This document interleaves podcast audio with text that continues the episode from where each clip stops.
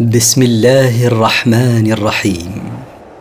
مركز تفسير للدراسات القرآنية يقدم المختصر في تفسير القرآن الكريم صوتيا برعاية أوقاف نورة الملاحي. سورة الأعلى مكية. من مقاصد السورة تذكير النفس بالحياة الأخروية وتخليصها من التعلقات الدنيوية. التفسير: سبح اسم ربك الأعلى. نزه ربك الذي علا على خلقه ناطقا باسمه عند ذكرك إياه وتعظيمك له. الذي خلق فسوى. الذي خلق الإنسان سويا وعدل قامته. والذي قدر فهدى.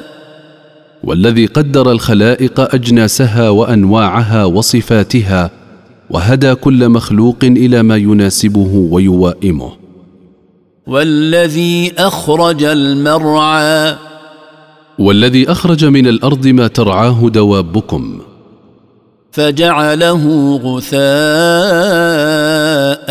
أحوى.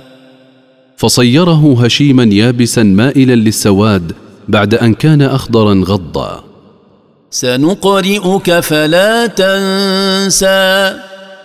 سنقرئك أيها الرسول القرآن ونجمعه في صدرك ولن تنساه، فلا تسابق جبريل في القراءة كما كنت تفعل حرصا على ألا تنساه.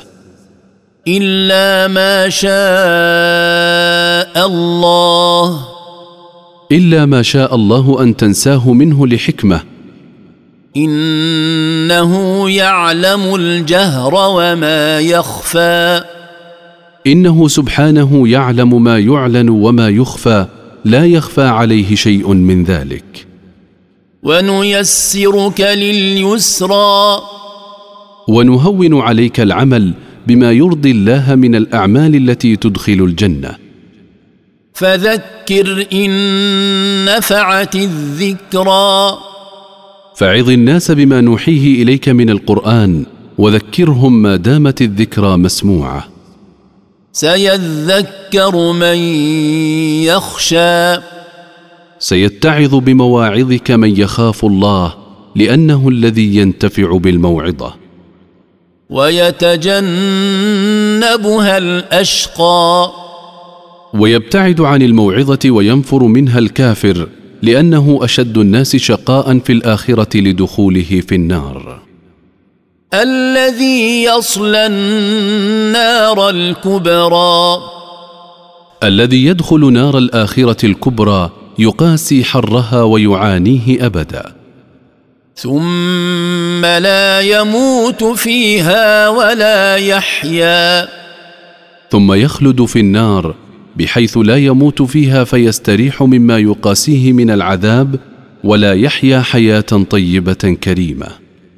قد أفلح من تزكى. قد فاز بالمطلوب من تطهر من الشرك والمعاصي.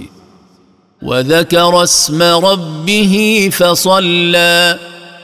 وذكر ربه بما شرع من أنواع الذكر، وأدى الصلاة بالصفة المطلوبة لأدائها. بل تؤثرون الحياة الدنيا. بل تقدمون الحياة الدنيا وتفضلونها على الآخرة على ما بينهما من تفاوت عظيم. والآخرة خير وأبقى.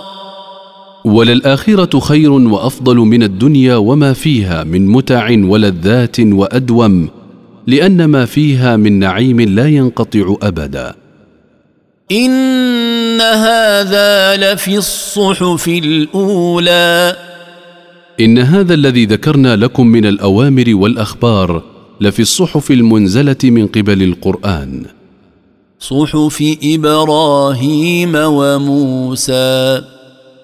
هي الصحف المنزلة على إبراهيم وموسى عليهما السلام.